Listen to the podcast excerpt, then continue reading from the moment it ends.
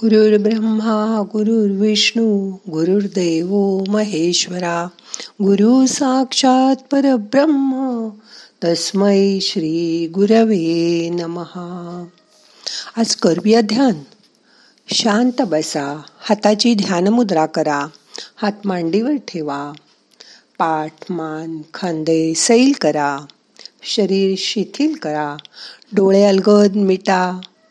मोठा श्वास घ्या सोडा. मन शांत करा.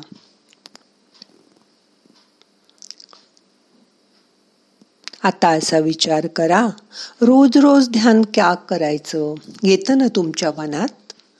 तर घर जसं आपण केर काढून फरशी पुसून रोज स्वच्छ करतो तसंच मनाचं आहे. मन पण रोज स्वच्छ करायचं ध्यान करून. ध्यानामुळे शरीरावर कुठलाही निगेटिव्ह परिणाम होत नाही. ध्यान हे एक टूल आहे. त्यामुळे आपला मेंदू रिचार्ज होतो.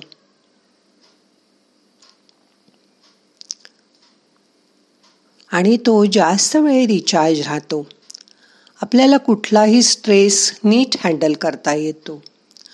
ध्यान हा स्वानुभव आहे. आणि प्रत्येकाचा तो वेगवेगळाच असणार. ध्यान हा मेंदूचा मनाचा व्यायाम आहे.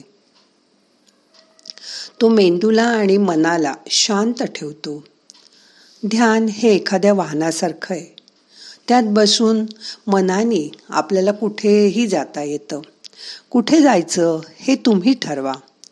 जास्त वेळ तुम्ही ध्यानाला दिलात तर तुम्ही अध्यात्माकडे जाता. ध्यानामुळे आपल्या जाणीवा शार्प होतात.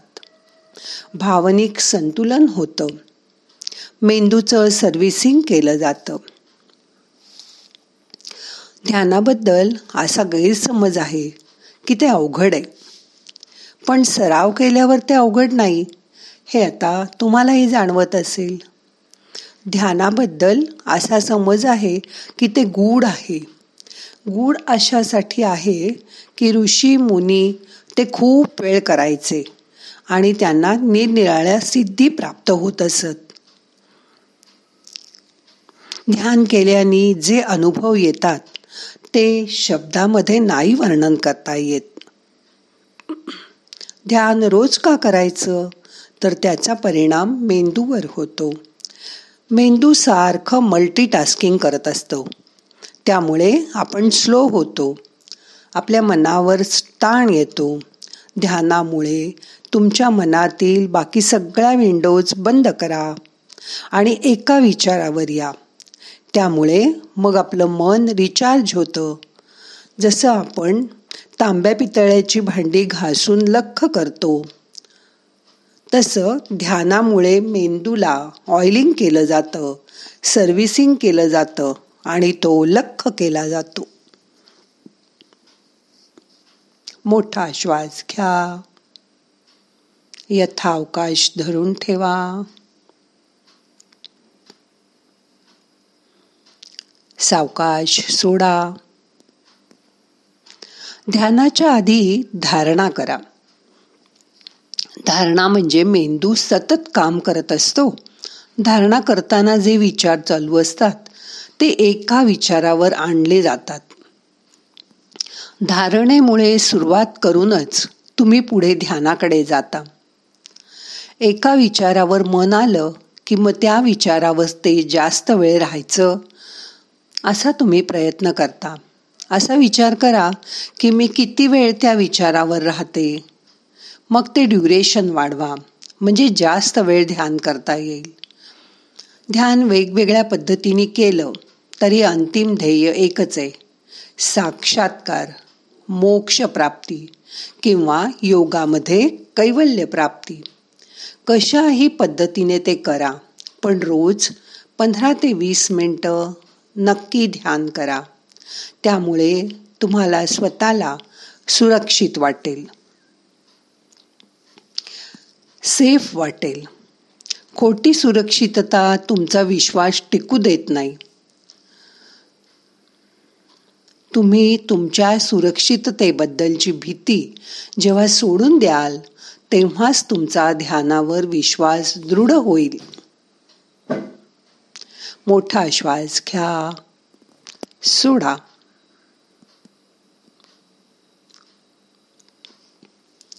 मन शांत करा.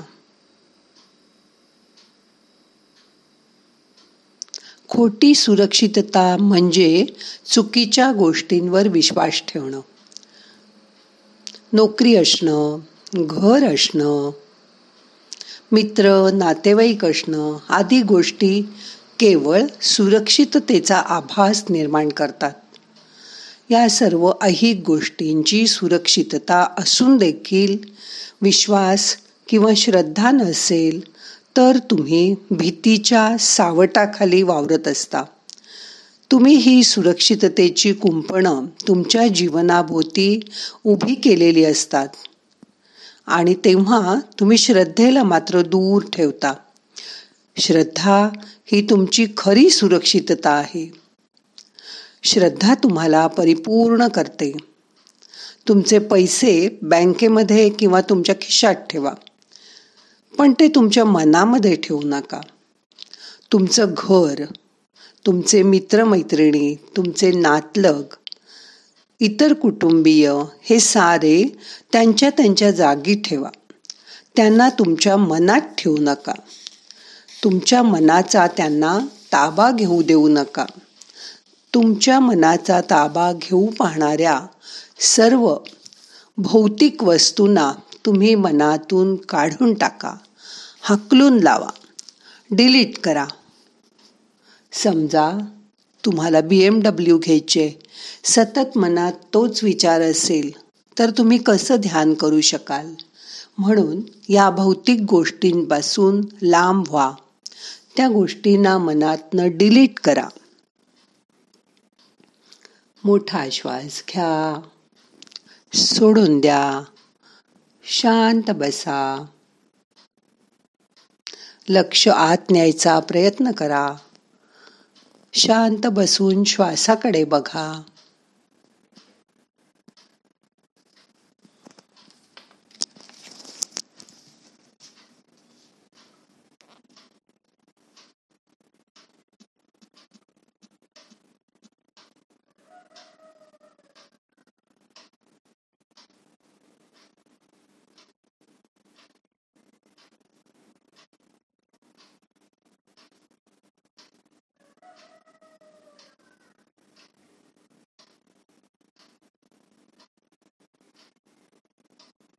मन शांत करा. रिलॅक्स व्हा.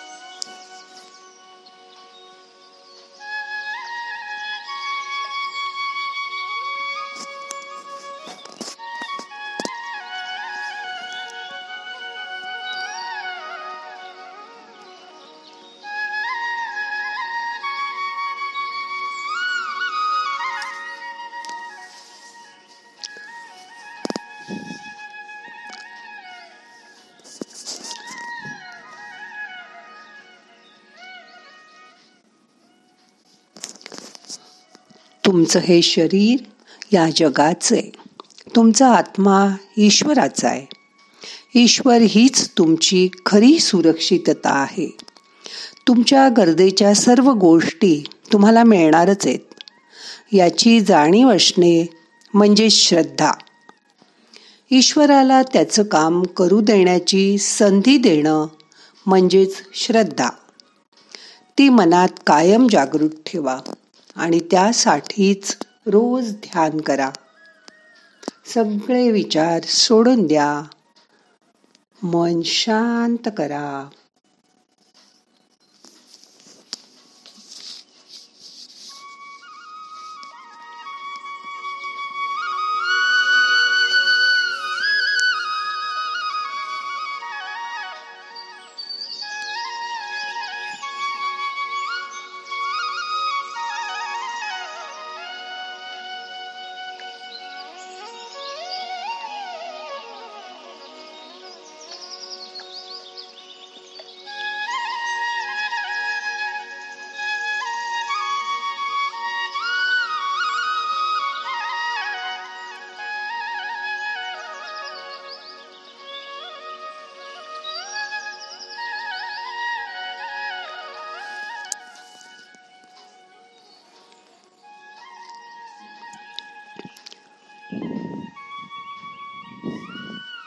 आता आजचं ध्यान संपवायचं आहे मन शांत झालंय.